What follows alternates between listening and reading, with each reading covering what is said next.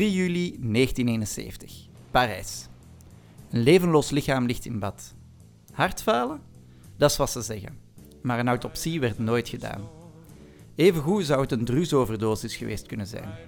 Wat deed het trouwens nog zo laat in bad? En was hij eerder ook niet gezien in een Franse nachtclub? De vragen over zijn dood zijn ontelbaar en dragen mee aan de mysterieuze persoonlijkheid die hij altijd al was. Hij had oorspronkelijk zelfs geen ambitie als zanger. Waren zijn toekomstige bandgenoten die hoorden dat er rock en roll in zijn filosofische poëzie en lage stem zat. En ze hadden gelijk. Al snel openden de deuren van de rockwereld voor hen. De Doors waren geboren. Met zijn provocerende karakter en antisysteemmentaliteit werd hij een symbool van de counterculture die de hippiebeweging omarmde. Maar het bracht hem ook regelmatig in de problemen. Exact twee jaar en een dag na de dood van Brian Jones zou hij als vierde persoon in die periode de 27 Club vervoegen. Zijn naam? Jim Morrison.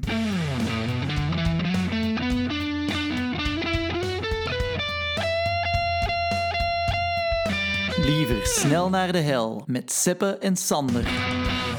Welkom bij de nieuwste aflevering van onze podcast Liever snel naar de hel. En in deze podcast bespreken we nog steeds legendarische muzikanten die dat te snel aan hun einde kwamen. Jazeker. En vandaag bespreken we de uh, laatste persoon van, laten we zeggen, de originele Fabulous Four ja. van de 27 Club. En dat is niemand minder dan... Jim Morrison. Yes. Het, is, het is trouwens vandaag een, een zeer mooie, aangename, warme dag. Dus, beste luisteraars, we hebben besloten om onze opnamestudio in te ruilen voor een iets uh, aangenamer uh, buiten, buitenstudiootje. Dus we hopen dat jullie daar niet te veel last van hebben. Voilà, we zitten op het terras. Ja, um, voilà. Dus vogeltjes in de achtergrond, een kerk die, die luidt om het kwartier. Dat is eigenlijk een beetje voor de, de sfeer wat te creëren, de setting te zetten. Ja, voor, voor, perfect eigenlijk voor u het hippie gevoel te geven van The Doors. Voilà, Waiting for the Sun, die hier nu al is eigenlijk. Hè? Ja, uh, exact. Oké, okay, dus vandaag Jim Morrison. Ja, Seppe, we gaan weer beginnen bij het begin natuurlijk. Wie was Jim Morrison?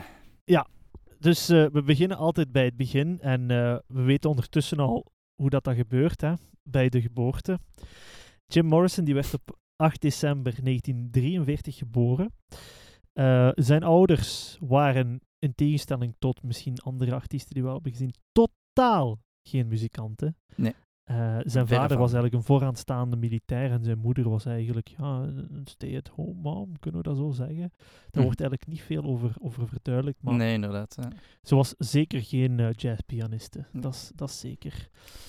Maar dat betekent ook dat Jim Morrison als, als uh, army frat, eigenlijk als ja. kind van een, van een eigenlijk zeer hoog geplaatste militair in de Amerikaanse marine, dat hij veel moest verhuizen. Hij zou uh, op zijn zestiende zou hij al negen, negen, keer verhuisd zijn, om me maar een idee te geven um, hoeveel uh, moest verhuizen. En dat betekent natuurlijk ook dat het voor Jim niet altijd gemakkelijk was om op school of op de plaats waar hij naartoe verhuisde eigenlijk ja, zich te settelen en eigenlijk vrienden te maken. Dus ja. vanaf veel jonge leeftijd gaat Jim Morrison eigenlijk ook al alternatieven moeten zoeken voor sociaal contact. En hij vindt dat toch wel in de boeken zeker.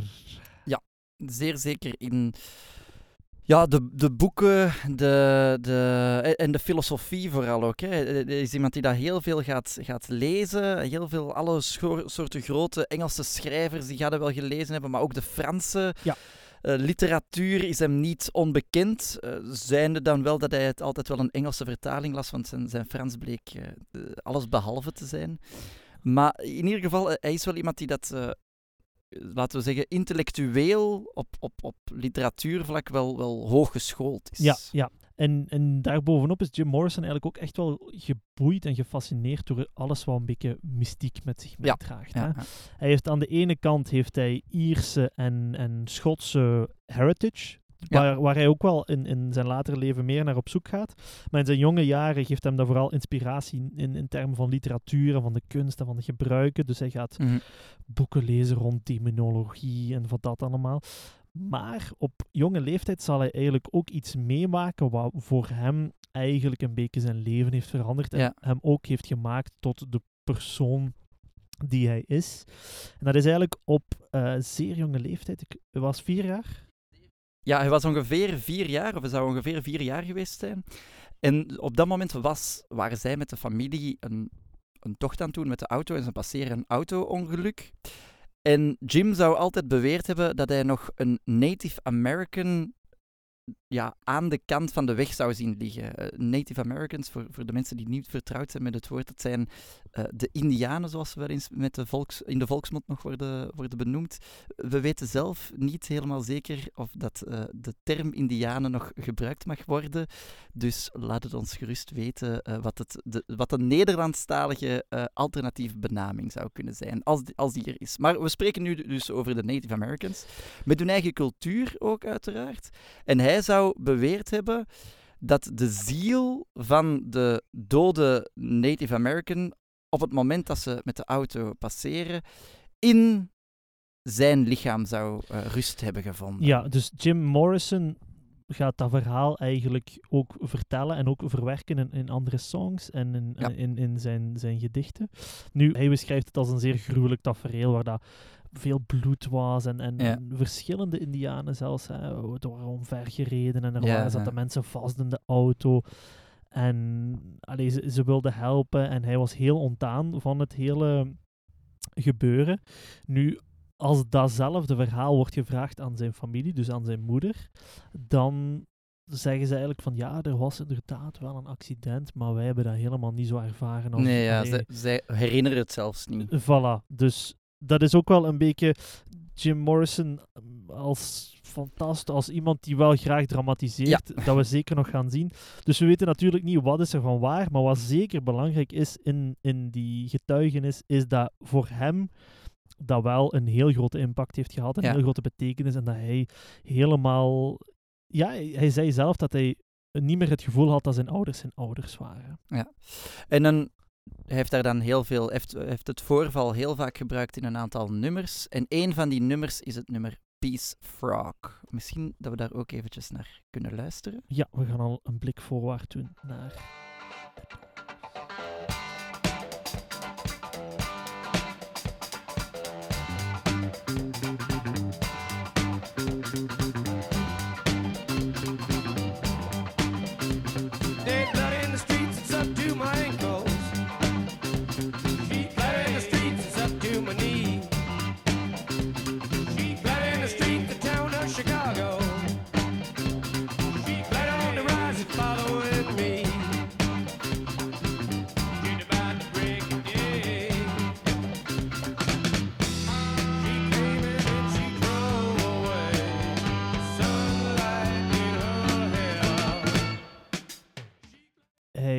wordt heel strikt opgevoed. Hè?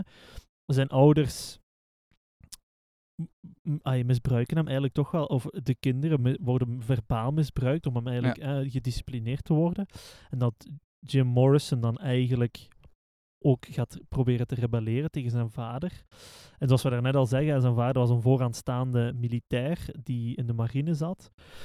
En die was ook heel zwaar betrokken bij de Vietnamoorlog. Eh nota bene het Tonkin-incident, dat Ja. is eigenlijk ja, hetgene wat... Een beetje de directe aanleiding is Ja. waarom dat de Amerikanen zich hebben gemoeid in het hele Vietnam gebeuren. Ja, voilà. Dus als je dan als zo'n rebel wilt zijn, dan word je natuurlijk een hippie. hè.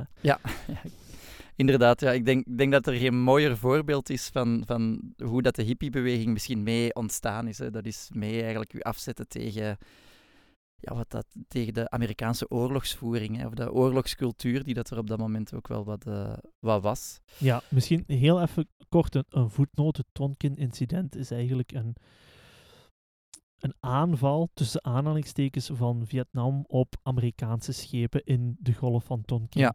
Nu, of die aanval echt is gebeurd of niet, dat, is, dat laten we over aan onze vrienden van Geschiedenis voor herbeginners. Ja. Voilà. La, voilà. Dus eh Filip en Jonas, jullie hebben het gehoord. Doet er iets mee.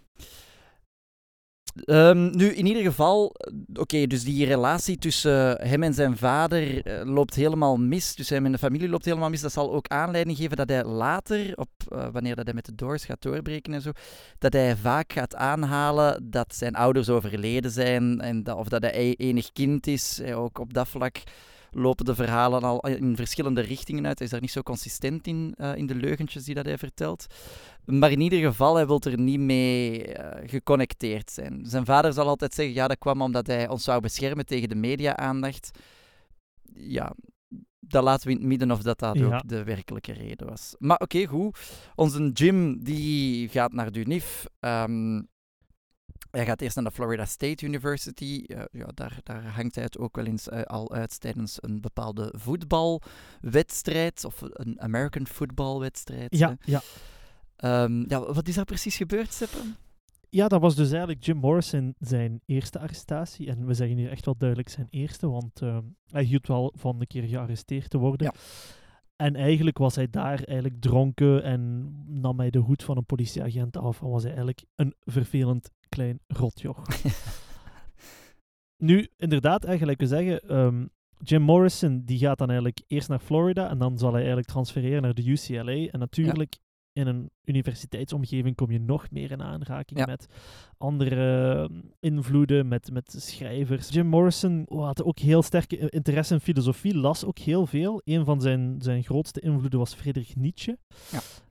Een beetje een existentialist. Heel kort samengevat en kort door de bocht, de filosofie van Nietzsche zegt eigenlijk... Ja, God is dood. ja, God is dood. Haal alles naar beneden. Hè, maak alles kapot. Er is een heel dus destructieve kant aan de filosofie van Nietzsche. En vanuit dat niets heb je eigenlijk de vrijheid om betekenis te creëren. Of Mhm. om u los te maken van het, hetgene wat er is en, en eigenlijk vrij te zijn. En Mhm. die filosofie neemt Jim Morrison wel zeer letterlijk eigenlijk. Hè. Dus door die filosofie eh, is hij heel hard ge- geïnspireerd en hij gaat die dan ook meer en meer gaan verwerken, zullen we zeggen, in zijn eigen teksten, in zijn eigen poëzie. En het is ook in die UCL, eh, UCLA-periode, dus in die universiteitsperiode, dat hij ook steeds meer ja, geïnspireerd raakt of geprikkeld ra- raakt door de Beats Generation, de, de, de, de beatniks.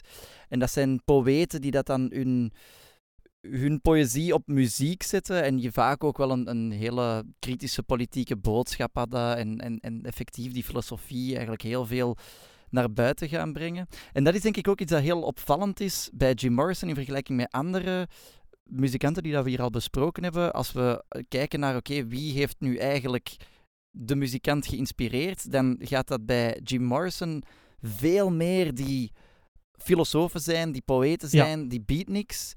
Waarbij dat dus echt wel de tekst en de inhoud centraal staat. Terwijl bij anderen gaat het veel meer ja, de muziek zijn. Jim Morrison eh, luisterde uiteraard ook naar muziek. Hè. Ja, Hij- ja. Nu, inderdaad, gelijk gezegd, hij zag zichzelf ook echt als een, een poëet en een schrijver. Ja. En zijn, zijn droom was eigenlijk een, een vooraanstaande filosoof of een, een, een poëet worden. Ja.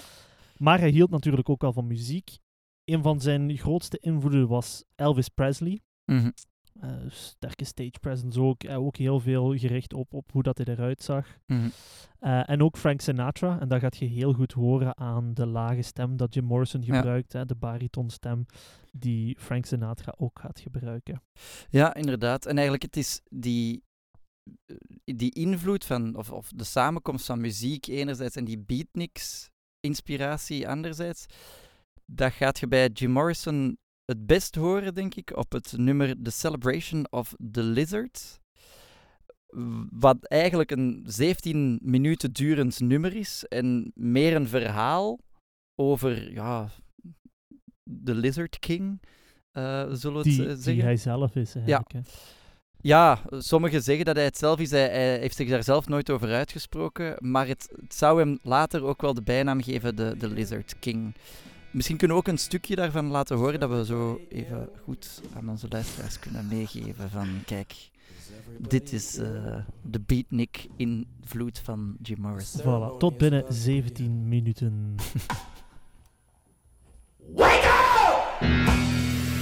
You can't remember where it was. Have this dream stopped? The snake was pale gold, glazed and shrunken. We were afraid to touch it. The sheets were hot, dead prison. and she was beside me. Oh, she's no young.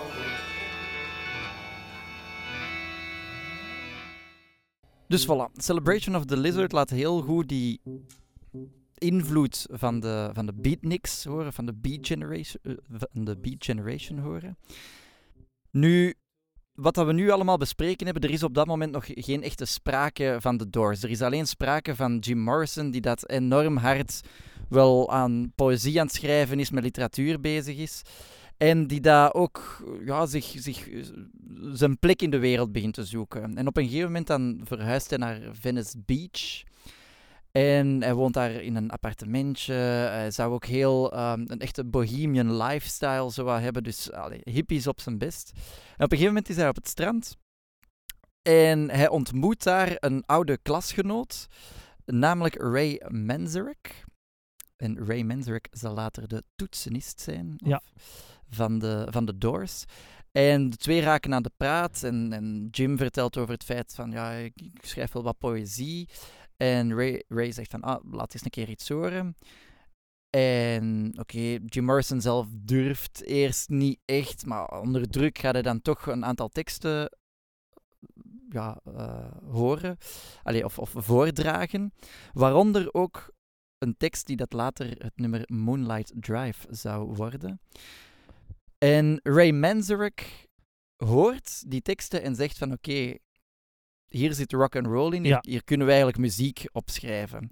En zo komen we eigenlijk tot het, tot het gegeven, want Jim Morrison had geen ambitie om muzikant te worden, om rock, rocker te worden, heeft helemaal geen muzikale achtergrond, in vergelijking met alle andere artiesten die dat we al besproken hebben.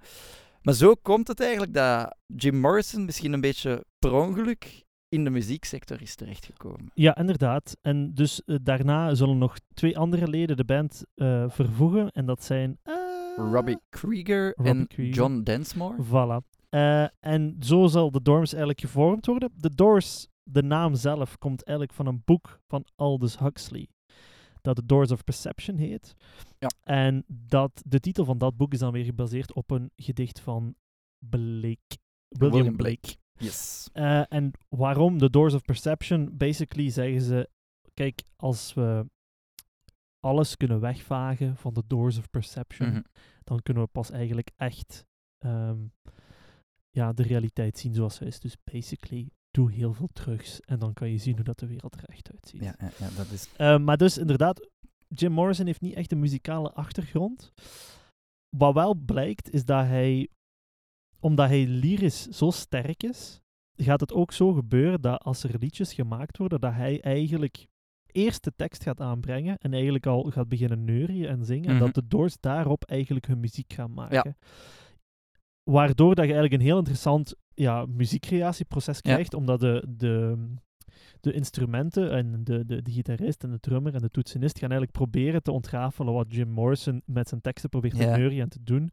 Er zit daardoor veel meer gevoel ook in die Voilà. muziek. Hè? Voilà, Ja. waardoor dat die teksten ook veel meer prominent worden. Eh, Ja.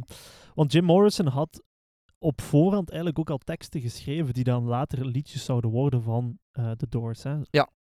Waaronder dan die Moonlight Drive, wat we net al... voilà. Maar ook eh, Hello, I Love You Ja, had hij ook al, al, al heel lang geschreven en zou pas op het derde album komen. Ja. Wat zeker ook wel belangrijk is, ook om de mensen van The Doors zelf credit te geven, is dat Jim Morrison schreef niet altijd alleen. Hè. Nee, nee, nee. nee. De, de, Gitarist. de eh, gitarist en de toetsenist ja. zelf waren ook zeer betrokken in het creatieve proces en hebben zelf ook mee liedjes geschreven. Ja. Zeker. Nu de Doors die beginnen op te treden. Zijn gevormd en ze beginnen eerst wat in de London Fog Club in Los Angeles op te treden. En daar zeggen ze van, kijk, die optredens waren heel belangrijk voor ons, voor de eenheid van de band te, te vinden. Ehm, daar vinden ze, ja, daar, daar, daar leren ze eigenlijk een klein beetje om samen te spelen, om eigenlijk het publiek wat te gaan entertainen. En daardoor worden ze ook opgemerkt door ja, bepaalde andere platenbazen, of allee, platenbazen misschien nog niet echt, maar zowel andere mensen uit de muzieksector. En krijgen ze de opportuniteit om op de Whiskey A Go Go of in de Whiskey A Go Go te spelen. En ze spelen daar dan als voorprogramma van Dem. En Dem is een band uit Noord-Ierland, als ik me niet vergis. Eh, van Van Morrison. Dus de naamgenoten Jim Morrison en Van Morrison, die kruisen elkaar daardoor. En Van Morrison zou ook een heel grote invloed hebben gehad op de, ja, de podiumpersoonlijkheid van Jim Morrison. Zo het, het, het entertainen van het publiek Ja. en, en meegaan. En ja, daar zouden ze ook in die Whiskey A Go Go een fantastische, prest, allee, fantastische nummers hebben neergezet, eh, waaronder The End, maar ook een, een mooi eh, samen hebben gespeeld met Dem, eh, dus met Van Morrison, en hun legendarische nummer Gloria.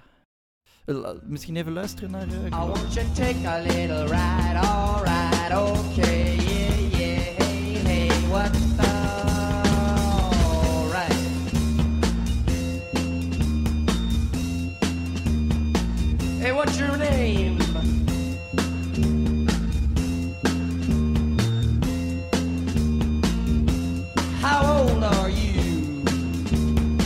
You go to school?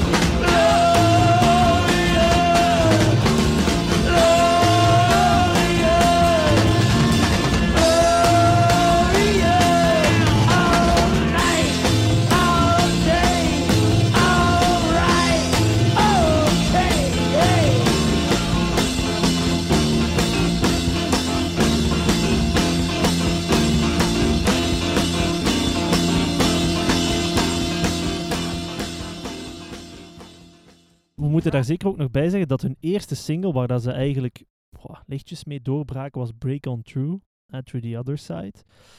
Dat was een, een single, maar dat was niet het grote succes waar ze op verwacht hadden. Maar het was wel al... Allee, daardoor konden ze optredens Ja. landen en eigenlijk inderdaad verder optreden. Maar het zal inderdaad met een tweede single zijn, Ja. hè. Ehm, Light My Fire, waarmee dat ze echt wel ja, nationaal zullen doorbreken en ook echt gewoon in die top 100 zeer hoog staan. Hè. Ja, ik, ik denk zelfs dat het een nummer 1 hit is Ja, geweest. ja, ja, ja, ja. Wat daar ook... allee, we zitten hier in, eh, in 67, dus we zitten ook natuurlijk in de hippiecultuur. Light My Fire is ook een lied dat ook gelinkt is aan drugs. Hè. Ja, wordt beweerd. Ja. eh, Light My Fire wordt beweerd dat het inderdaad een, een link zou hebben met, met drugs. En daardoor is er ook wat controverse Ja. ontstaan in de, de Ed Sullivan Show. De Ed Sullivan Show was in, in de jaren 60 zeker een, een zeer belangrijke show voor elke ja, Engelstalige band of, of enkele, eh, elke muziekband die dat wou doorbreken. Als je in de Ed Sullivan Show waart geweest, dan had je het gemaakt. Hè.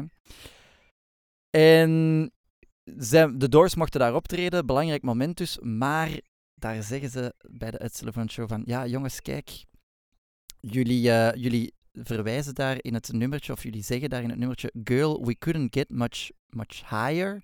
Ja, dat, dat beschouwden ze toch als echt wel een, een drugsverwijzing. Dus zeiden ze van, kijk, kun je dat niet aanpassen naar girl, you, we couldn't get much better. En de Doors zeggen van, eh, ja, oké, we zullen dat doen. we- maar als puntje bij paaltje komt, het optreden begint, denken die van, fuck you, we gaan het helemaal niet doen. En tijdens die performance zingen ze ook gewoon, of zingt Jim Morrison ook heel overtuigd, girl, we couldn't get much higher. En je ziet daar iedereen van de productie van Ed Sullivan zie je kijken van, Allee, Nee. tja, en Ed jij Sullivan nu? zou ook zelf, dus de presentator zou ook zelf geweigerd hebben om na het optreden Jim Morrison een hand te hebben gegeven. Goed, ze zijn daar allemaal boos. Hè. Zo wordt daar gezegd van, ja, eh, jullie mogen nooit meer op de, in de Ed Sullivan Show spelen. Waarop dat Jim Morrison zegt, oké, maar we hebben het toch maar net gedaan. Op dat moment hebben, hebben ze het eigenlijk voor elkaar gekregen. Ze breken helemaal door. En ja, dan gaan ze niet lang wachten om ook een tweede album te maken Ja, natuurlijk. misschien nog kort zeggen over dat eerste album, het allerlaatste liedje, dat heet The End. En dat is eigenlijk ook wel een, een, een liedje dat pff, tijdloos is geworden, ook dankzij de film Apocalypse Now van eh, Coppola.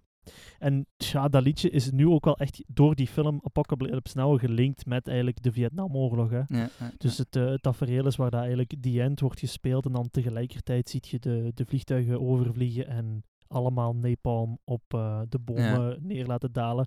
Dus, allee, om even ook terug te refereren naar, naar Jim Morrison en zijn Papa Ik Haat U fase. Je ziet ook dat hij heel hard eh, precies moeite aan het doen is om te laten zien van kijk, ik, ik wil niks met mijn familie te maken hebben. Ja. Ehm, als zijn vader eh, het album zou horen, want Ja. hij krijgt het dan wel te Ja, horen, ja, dan zou hij blijkbaar ook een brief naar Jim Morrison hebben gestuurd van zeggen, ah, Jim, ik, je kunt niet zingen, eh, stop er maar een keer Stop mee. er maar. Eh, later zou hij dat ontkend hebben, maar ehm, het was toch niet de, de steun die, we, die je verwacht zou hebben na eigenlijk een, een, een, een dik vet album gelanceerd te hebben. nee, inderdaad. Voilà, maar dan komen we effectief eh, op het, dus op het begin van het jaar eh, 1967 le- eh, brengen ze dan hun eerste eh, titelloze album uit. Eh, The Doors heet het album zelf. En op het einde van het jaar brengen ze dan hun tweede album Strange Days uit, waar dat ook het, het eh, hele toffe nummer People Are Strange op staat. Ja. Ik, ik vind ook trouwens op dat album, ik vind dat een fantastisch grappige hoes. Ook, ik weet niet of je het ooit al hebt gezien, maar dat is een hoes waar dat ook allemaal speciale mensen op staan. Ah, en ja. als je die hoes ziet, dan snap je het nummer People Are Strange Ah, ook ja. iets beter. Ah ja. Dat terzijde, eh de moeite om eens naar die hoes te, te gaan kijken. En daarop staat eigenlijk ook het nummer Alabama Song, wat ik zelf wel een leuke eh, song vind. Het, eh, het zou geïnspireerd zijn op een, een, ehm, een stuk van Bertolt Brecht, waar dat hij inspiratie uit heeft gehaald. En de Alabama Song gaat eigenlijk basically gewoon over u bezatten.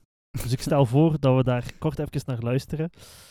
Zodat we ook een beetje kunnen luisteren hoe breed eigenlijk de Doors waren. Ja. Hè? Want Ja, ja, het, gaat goed. van heftigere stukken naar echt ja, haast komische of cartooneske Ja, ja, muziek. ja, ja, ja. ja eh, dat, dat is ook iets dat, dat denk ik dat het album Strange Days gewoon typeert over het algemeen wel. Ja, Dus, ja. eh, ja. Oké, maar laten we even luisteren naar eh, die Alabama song.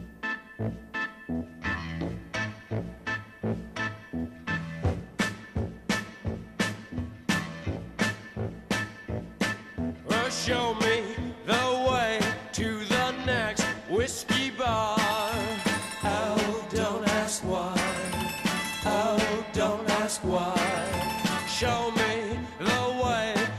Voilà, dus de Alabama song, eh, waarbij Jim Morrison zijn, zijn, een ode brengt aan de alcohol over het algemeen. Hè. Eh, hij is zeker niet vies van de alcohol. Hij zal zelfs een, een heuse alcoholverslaving erop, na, eh, erop aanhouden.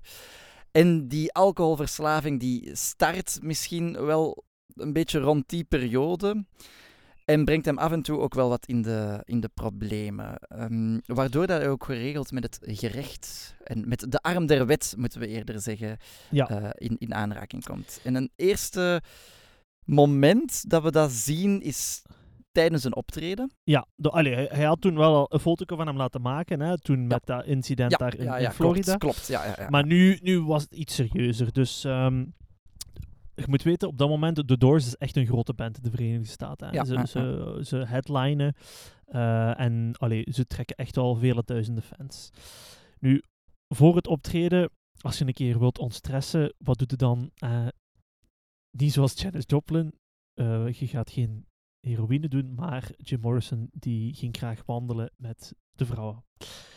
Ja. En Jamikke was bezig en de arm der wet, zoals je daarnet zei, komt langs en zegt, ja, Ja. man, ik was hier allemaal aan het doen. En Jim Morrison zegt zoiets van, "Eh, ik wist mijn kloeten. ja zo- zoiets was het inderdaad. Hè. Eh, maar ja, natuurlijk, die agent was daar ter bescherming van de Doors en hij Ja. had Jim Morrison niet herkend. En die agent eh, ja, krijgt het eh, aan de stok met Jim, Jim Morrison en op een gegeven moment peppersprayt hij hem. Ja. Waar natuurlijk Jim Morrison ja, helemaal eh, Kwaad maakt. kwaad ja. maakt. En hij gaat dan eigenlijk daarna on stage en zegt van kijk, we hebben met je peppersprayt. En sowieso dat ze zelfs ook bij u gaan doen. Ja. Waardoor dat de politie het gevoel had van oh shit, we gaan hier zelfs met een bende wilde mensen zitten die we niet meer onder controle gaan krijgen. Ja. Dus ze zijn het podium opgestormd en hebben hem gearresteerd wegens ehm, Het aanzetten aanzetten tot tot geweld. Ja.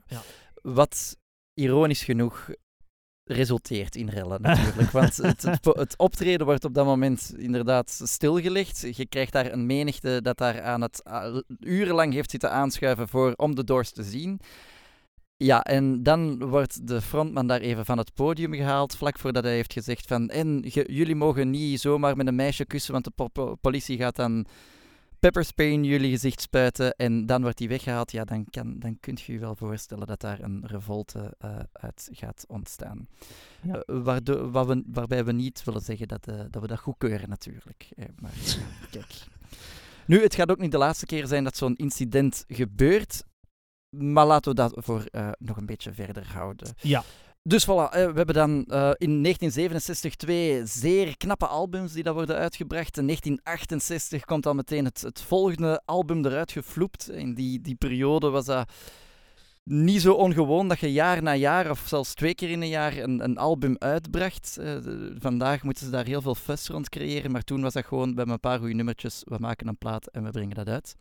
Voilà. En in 1968 brengen ze dan het album Waiting for the Sun uit. Nu, Waiting for the Sun eh, is een, een zeer goed album, maar het, het proces zelf eh, verliep zeer moeizaam. En dat heeft voor een groot deel te maken met eh, Jim Morrison zijn eh, anarchistisch kantje enerzijds en zijn, zijn alcoholverslaving dan anderzijds, waardoor dat hij ja, iets minder betrouwbaar werd. Hij was dan ook heel pist, omdat hij heel graag het nummer Celebration of the Lizard, hè, dat we net al zeiden, 17 minuten duurt. En hij zei van, ik wil dat op het album hebben. En de producer zei, Jim, dat is 17 minuten lang.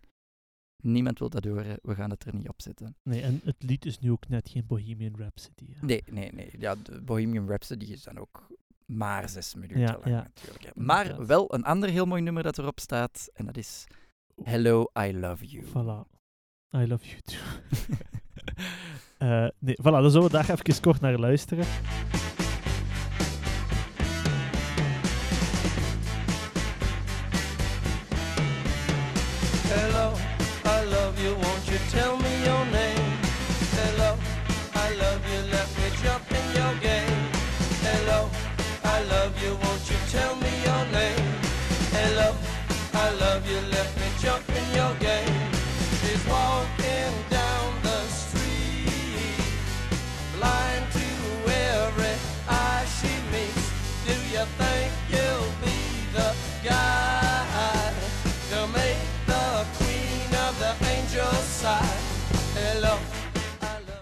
Hello, I love you. Jimmeke, die ging nogal eens graag wandelen met de vrouwen. En hij heeft er eigenlijk ook wel een serieuze, tussen aanhalingstekens, relatie aan overgehouden. Dat is een on-off relatie die zeer open was. En dat was eigenlijk met Pamela Corson. Ja. En zij is eigenlijk ook dochter van een hooggeplaatste militair. Dus laten we zeggen dat ze elkaar erin wel hebben kunnen vinden. eh, want zij is ook meer een hippie dame die probeert te ge- genieten van, van de jaren 60 met alles erop en eraan. Ja. En zij zullen een zeer eh, ja, turbulente relatie hebben. Dat zal weer ruzie zijn, maar ze zoeken elkaar ook op. En allee, je kent dat. Jim Morrison zou voor haar een, een kledingboutique hebben gekocht, waar zij dan eigenlijk kleren zou kunnen verkopen. Terwijl hij aan toeren is, weet ik veel wat.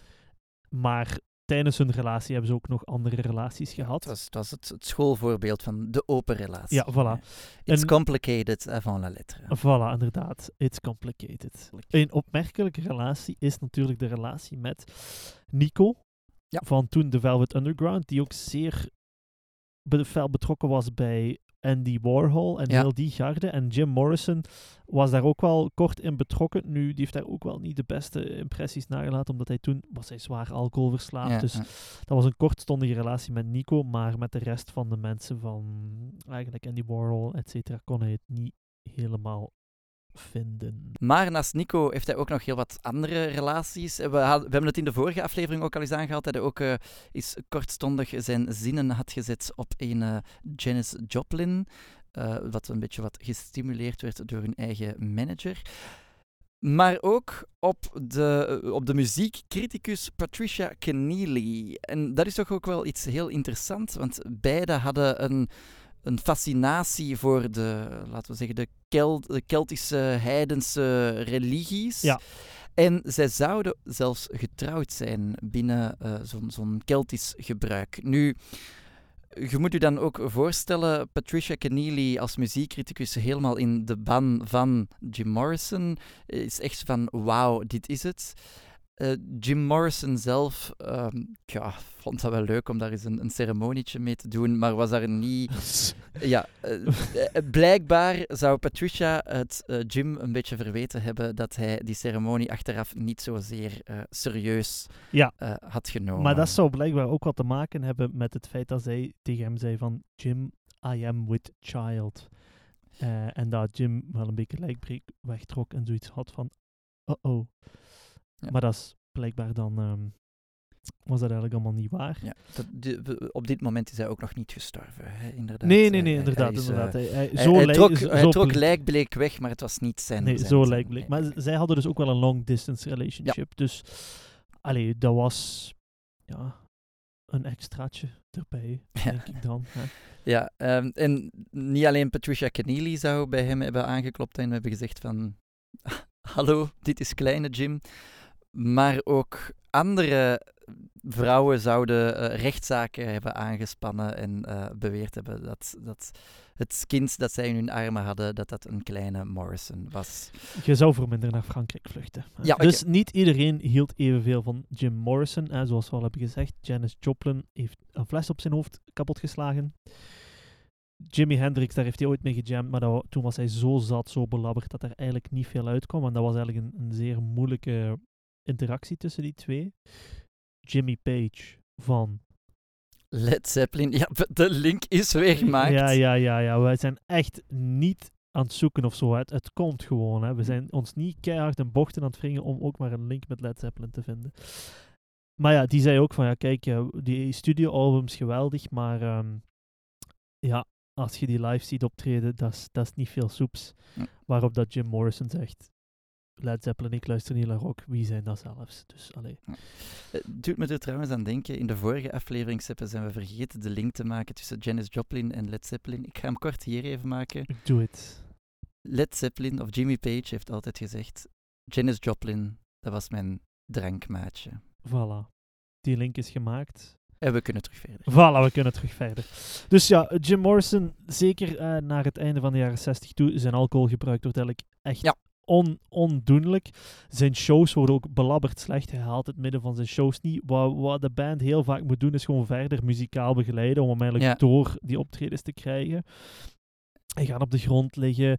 Ja. Hij, hij gaat eh, half beginnen strippen. Hij gaat ook veel seksuele gebaren doen. Zo zou hij gemasturbeerd hebben met een, eh, een Microfoon, en ja. een champagnefles, et cetera.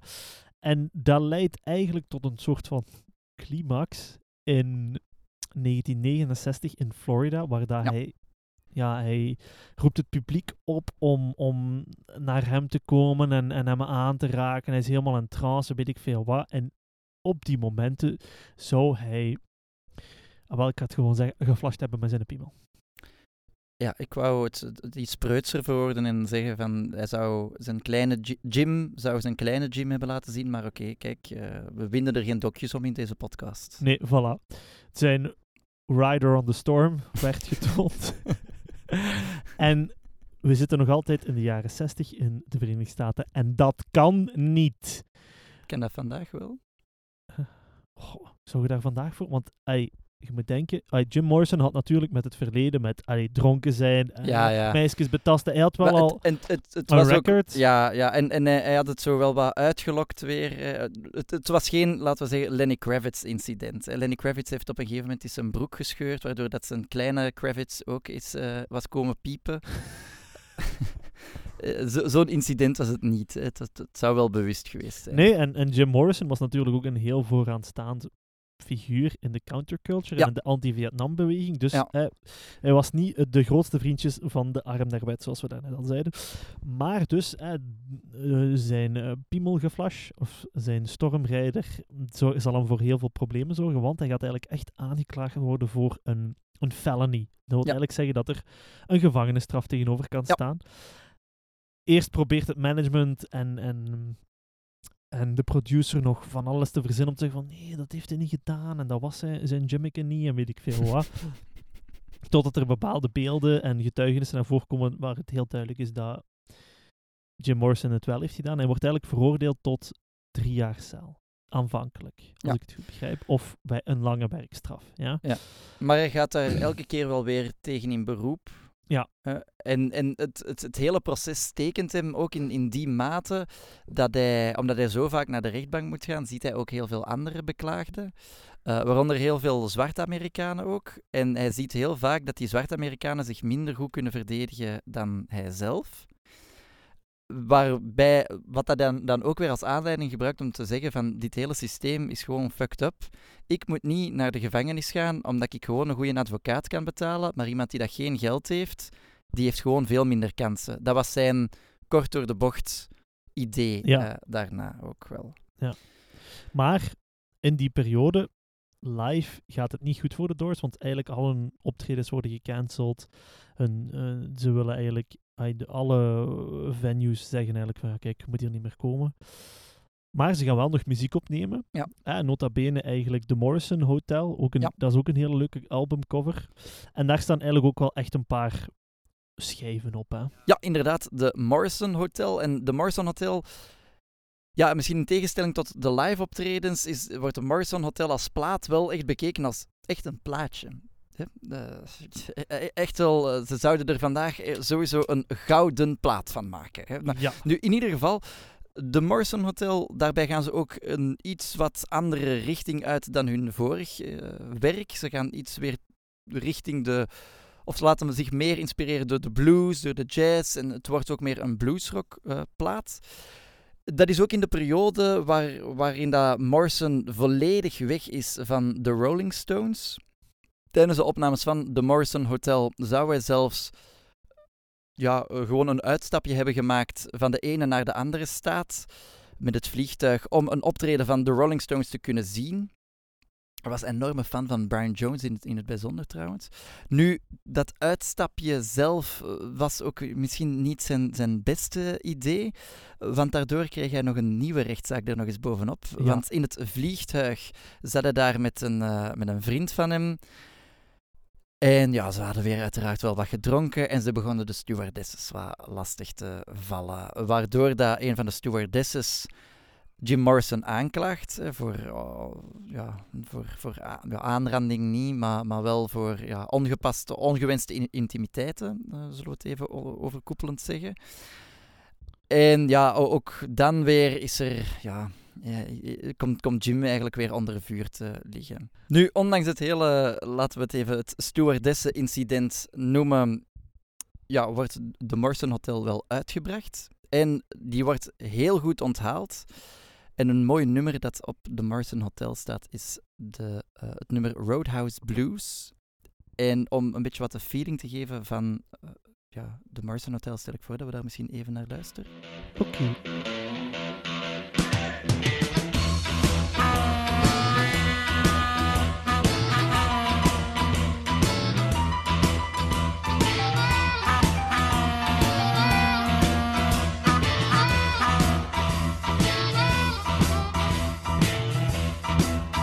Dus eh, de, de Doors, eh, ze zitten nu in 1970. Ze hebben minder optredens. Dus ze gaan hier en daar nog wel een optreden kunnen doen in Canada, Mexico, hier en Ja. daar in de Verenigde Staten. Maar ze zitten niet aan hetzelfde touringgehalte waaraan dat ze voorheen zaten. Ja. Waardoor dat Jim Morrison eigenlijk ook wel echt gaat proberen te herbronnen. Ja. Hij wil een beetje weg van al de media, hij wil een beetje weg van al de sensatie van het proces. En hij gaat eigenlijk met Pamela Cars- Corson naar Parijs. Wat Ja. misschien nog belangrijk is om te, terug te herhalen, is dat Jim Morrison wou eigenlijk gewoon een schrijver en poëet zijn. Ja. Ja. Blijkbaar stoorde hij zich er ook wel mateloos aan dat mensen hem alleen maar bezagen als soort van sekssymbool, een soort van mm, schone jong.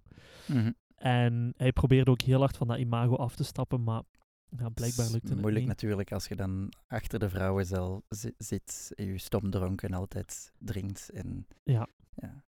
En met uw piemeltje flasht. Maar goed, hè. Maar voilà, dus Parijs was eigenlijk echt een beetje eh, het doel om te herbronnen. En daar gaat zijn relatie met Pamela Corson ook meer en meer een relatie aannemen van ja, haast man-vrouw. Omdat ze daar met een twee echt samen leven. Ja. En pff, de getuigenissen van zijn periode in Parijs zijn een beetje dubbel. Sommige mensen zeggen van, oh, Jim ziet er in Parijs goed uit. Het lijkt precies alsof hij terug bij zijn positieven aan het komen is. Hij is Mhm. terug energie aan het krijgen. Omdat je moet weten, ja, Jim Morrison, ja, die was zo dronken altijd. Die nam zoveel drugs, dat hij ook gewoon fysiek echt gewoon Ja. begon te takelen. Ja, ja, ik denk, er zijn heel bekende foto's van Jim Morrison, de, waar dat hij mij in bloot bovenlijf zoals staat. Dat is echt het sekssymbool Jim Morrison tegen het einde, of, of vier jaar later is dat, ja, denk daar wat meer vetlaagjes Ja. bij, eh, een verwilderde baard. ehm, was niet meer dezelfde persoon. Nee, inderdaad. Maar dus, andere mensen zeggen dan inderdaad ook dat die periode in Parijs, dat dat eigenlijk echt het begin van zijn einde was. Of ja, Ja. dat is eigenlijk al lang ingeluid. Om, omdat hij daar ook veel aan aanraking komen zal met heroïne.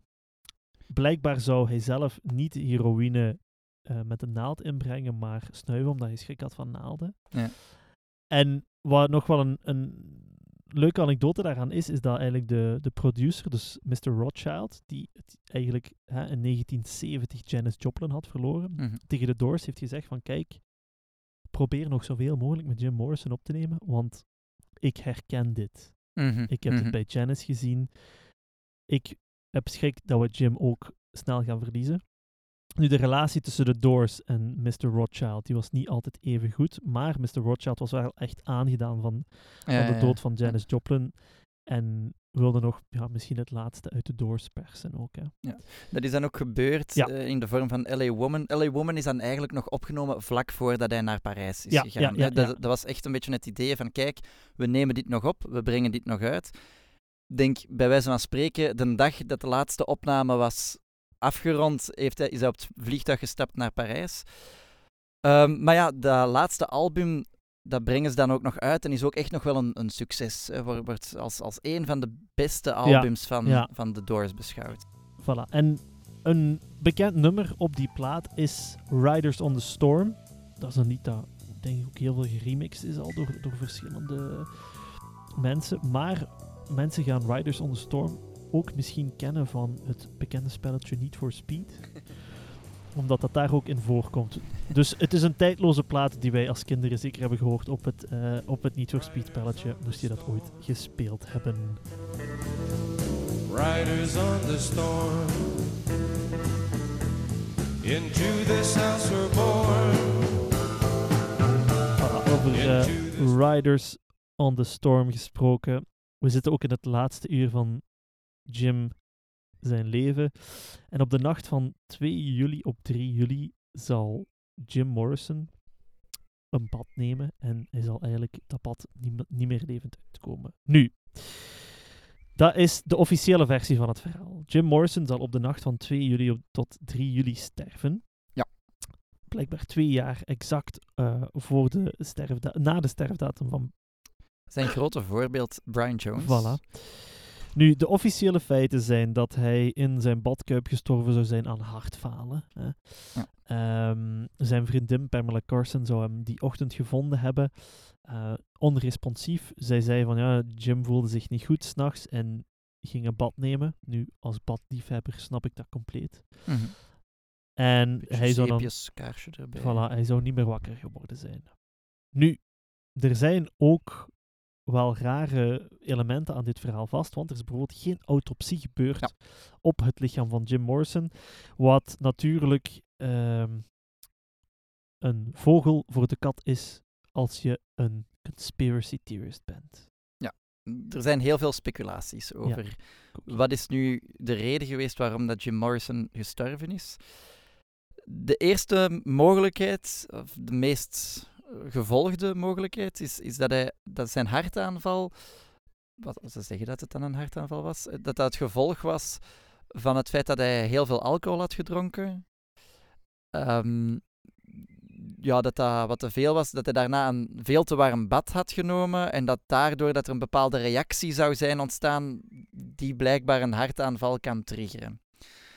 Maar er wordt ook gezegd dat Jim Morrison zich effectief heel ziek voelde die nacht, want dat was dan de reden waarom dat hij dan nog s'nachts in bad is Ja. gegaan.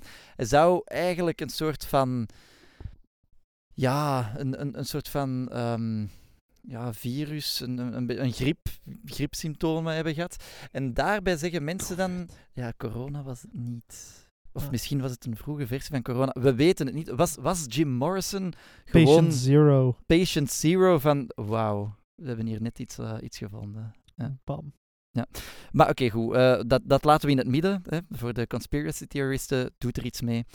Ehm, wat dat we wel, of, of, of wat dat wel iets is, hij zou griepsymptomen hebben gehad. En daarbij zeggen ze van oké, dat kan het gevolg zijn van drugs. Dus dat je heroïne hebt, hebt genomen.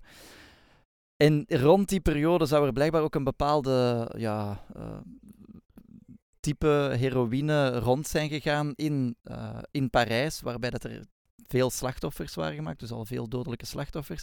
Dus het zou wel perfect kunnen zijn dat Jim Morrison die, dat, dat type heroïne had gebruikt. Dan is nog de vraag, hoe komt het dat hij heroïne aan het gebruiken was? Eh, heeft hij dat dan samen met zijn vriendin in het appartement gebruikt? Of was er iets anders? Ja, want er zijn ooggetuigen die, die hem en zijn vriendin die avond nog in een club hebben gezien. Ja. En De- zelfs ehm, hem dood hebben aangetroffen eigenlijk in Ja. een, een toilet. Waar dat hij eigenlijk ja, een beetje schuim op zijn mond had, een beetje bloed. Ja. En dat mensen hem letterlijk uit de club hebben moeten dragen Ja. en hem eigenlijk daar in bad hebben gelegd. Ja, en dat was eh, een van de getuigen, zou zelfs een van de medewerkers zijn van, dat, eh, van, van die club. Ja. Dat was de Rock and Roll Circus Club in, eh, in Parijs. En het idee, ja, waarom brengen ze die dan weg? Ja, die club wou, wou geen doden in, Voilà. in, in hun club hebben natuurlijk, hè, want dat is slecht voor de reputatie, slecht voor de raam. no problem. Ja, dan ook nog eens een keer een Jim Morrison. Je wilt dat daar allemaal eigenlijk niet rond hebben. Dus idee, we brengen die gewoon naar zijn, eh, naar zijn kamer. eh. We laten daar een bad vol lopen en bam, we- het probleem lost zichzelf op. Nu, Pamela Carson is de enigste erfgenaam van Jim Morrison geweest. Nu, ik heb wel nergens gevonden waar dat zij verdacht wordt eigenlijk. Nee, dat, dat heb ik ook niet nergens Nee, gevonden. dus zij blijft bij, bu- buiten schot, maar zij maakte wel aanspraak op het fortuin van Jim Morrison. Omdat Jim Morrison niemand anders van zijn familie eigenlijk ehm, in zijn erfenis had gezet. Maar zoals het lot soms het helaas wil, zal Pamela Carson twee maanden voordat ze de erfenis van Jim Morrison zou krijgen, zal zij zelf sterven aan een overdosis heroïne. Wat natuurlijk ook wel doet denken aan, oké, zij doet heroïne, ze zal het waarschijnlijk samen met Jim Morrison hebben gedaan. De kans is groot dat het een accidentele overdosis was. Ja.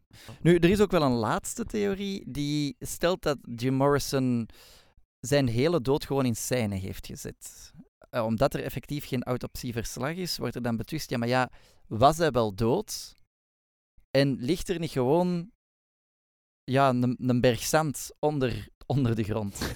Mensen vinden die ideeën in het feit dat hij in het nummer LA Woman spreekt over ene Mojo Ryzen. En Mojo Ryzen is een acroniem voor Jim Morrison. En in de laatste maanden voor zijn dood zou Jim Morrison zelf gezegd hebben van ja, kijk, eh, al die, die beroemdheid, al dat gedoe hier, ik ben het beu. Ik, wil, ik, ik zou het eigenlijk allemaal liever achter mij willen laten en een nieuw leven willen starten als Mojo Ryzen. Ergens waar dat niemand mij kan vinden. Dus er zijn ook mensen die dat stellen dat Jim Morrison nu nog altijd ergens rondloopt. Er zijn zelfs mensen die beweren dat ze hem hebben gezien, of die dat eigenlijk denken dat ze hem hebben gezien. Eh, Dus voilà. Is hij effectief 27 geworden, of Voilà. was dat het einde? En Moest- hier nu als special guest, Mr. Jim, Jim Morrison.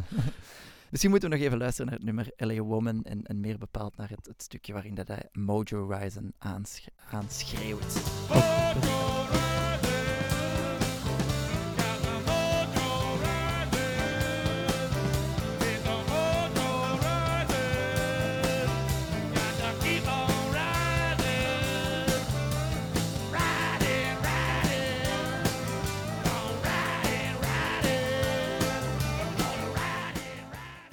Jim Morrison, laten we ervan uitgaan dat hij niet meer bij ons is. Ja. Maar hij heeft wel echt een, een serieuze legacy nagelaten voor andere artiesten. Hij allee, als je goed naar de Doors luistert, hoort je ook al een beetje aanzetten soms naar, naar de punkmuziek. Zo zou Joey Ramone ook op een, een concert van de Doors zijn geweest en daardoor de hetsige jeugd, de, het oproepen van rebellen, eh, van, van, riots door Jim Morrison zelf geïnspireerd zijn om de Ramones op te starten. De teksten van Patti Smith, of de, de manier waarop dat zij eigenlijk optreden, en eigenlijk ook haar persona, is echt wel, heeft echt wel linken ook met Jim Morrison. Ja. Ja. Dus ook iemand als een Ian Curtis, die eigenlijk ook heel zwaar beïnvloed is geweest door de, de zangstijl van Jim Morrison. En dan hebben we natuurlijk ook nog een, een Bono van U2, die dat op een gegeven moment het alter ego The Fly bedenkt. Eh, waarbij dat hij dan eh, op het podium zich de présence geeft met, een, met een, de- een bril, een leren jacket en een leren broek. En hij zou zelf altijd hebben gezegd, ja, dat is de bril van Lou Reed, dat is het leren jacket van Elvis en dat is de leren broek van Jim Morrison dat hij daar draagt. Maar ook een Iggy Pop, Ja. of Iggy en de Stooges, die dat daar het nummer The Passenger brengen. En The Passenger zou eigenlijk ja, een, een rechtstreekse verwijzing zijn naar, naar Jim Morrison. Voilà. En zo komen we eigenlijk op het einde van onze vier eerste 27-clubbers. Ja. Ook allemaal, ehm, die zich ook allemaal afspelen in de jaren, eind jaren 60. Ehm, ja, Sander, wat vond je ervan? Ja, het is inderdaad interessant, hè, want de, de, laten we hen de, de founding members van de term 27 Club Ja. eh, noemen. Want zoals we ook in de eerste aflevering al hebben besproken, er zijn mensen die dat al voor deze, deze vier stierven op 27 en daarna zijn alle linken eigenlijk wat gemaakt met de, met de 27 Club. Maar het is door die vier dat er eigenlijk echt een, het concept van 27 Club is ontstaan. Ja, het is interessant dat ze alle vier eh, ja, hebben ze wel een, een bepaalde link met drugs. het, is, het is allemaal... Ja, we hebben veel over drugs we hebben heel veel over drugs Misschien en drank ook eventjes gepraat, ja. zeggen, wij zijn helemaal niet pro-drugs. Nee, nee. Neem, als, als hier kinderen naar luisteren, doe het niet. Hè. Nee. Het kan je alleen maar tot problemen eh, leiden. Eh, maar inderdaad, eh, en wat, ik, wat, wat toch wel tof is, is dat dat die Club 27, toen we eraan begonnen, leek dat alsof dat eigenlijk vier aparte personen Ja. waren. En nu, aan het einde van die vierde aflevering, voelt je zo wel dat die eigenlijk toch wel allee, veel dichter bij elkaar staan. Ja. En dat dat... Allee, ik heb zo nu meer het gevoel dat die, die rockscène daar, dat, dat die artiesten bij elkaar altijd over de, deur, over de vloer kwamen. En allee, Ja. dat er veel meer een, een, een verbondenheid was dan, dan gewoon vier aparte artiesten. Ja, ze, ze kenden elkaar, ze beïnvloeden elkaar, ehm, ze, ze, ze ontmoeten elkaar natuurlijk heel vaak op, op optredens. op En dan vind, ik het, dan vind ik het bijna ja, symbolisch heel interessant dat dan een Brian Jones het grote voorbeeld was, of, of een grote invloed was voor Jim Morrison. Die dus dan de eerste van de 27 Club, of van de Fa- Fab Four van de 27 Club, en dan de laatste van de Fab Four. En Ja. die dat dan toch ook wel weer, die dat elkaar misschien nog het minst van al veel gaan hebben gezien, hè, of, of, of minst van al een directe link hadden Ja. ja, ja, die dan toch wel die verbondenheid hebben in die muziek. weer. Ja. Ik stel voor dat we nu ook passend afsluiten met The End van de Ja. Doors. Dat lijkt me het, het enige juiste Ja. antwoord. En dan hier. volgende keer gaan we 20 jaar vooruit springen Ja. naar. 20 jaar, ik denk zelfs 30 jaar vooruit. Oh ja, hij sterft in 70 plus 20 is Ah, 90. ja, ja, 20 jaar, ja, dat is waar. Dus hij gaat, we gaan 20 jaar vooruit springen. We kunnen nog altijd rekenen naar Kurt Cobain en de grunge. Ja, En die dat zich dan eigenlijk tot de nieuwe 27 Club zullen ontketenen. Oké. Wij zien jullie volgende keer. Vergeet niet onze Instagram te liken, onze Facebook te liken. Eh, dus abonneer u ook, of, of ja, abonneer u ook op deze podcast. Laat misschien ook af en toe eens een, een, een review achter. Laat ons zeker weten wat dat je van de afleveringen Ja. vindt. Laat ons zeker weten als wij iets volledig fout hebben ge- Ja. gezegd of, of zwaar de mist in zijn gegaan. En dan zetten wij dat helemaal recht. En wie de muziek graag wilt beluisteren, of de nummers volledig wilt beluisteren die dat we in deze podcast bespreken, jullie kunnen die vinden in de afspeellijst Liever snel naar de hel. Ja, en die kunnen jullie ook volgen, zodat jullie daar altijd de laatste nummers van de podcast op kunnen volgen. Voilà. This was The End En- van Jim Morrison en van de Fab Four van de 27 Club. En binnenkort zijn we er weer met het vervolg van de 27 Club. Dag. Yo. This is the end, beautiful friend. This is the end, my only friend. The end of our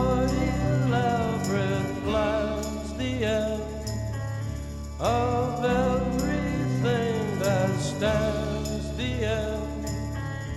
No say.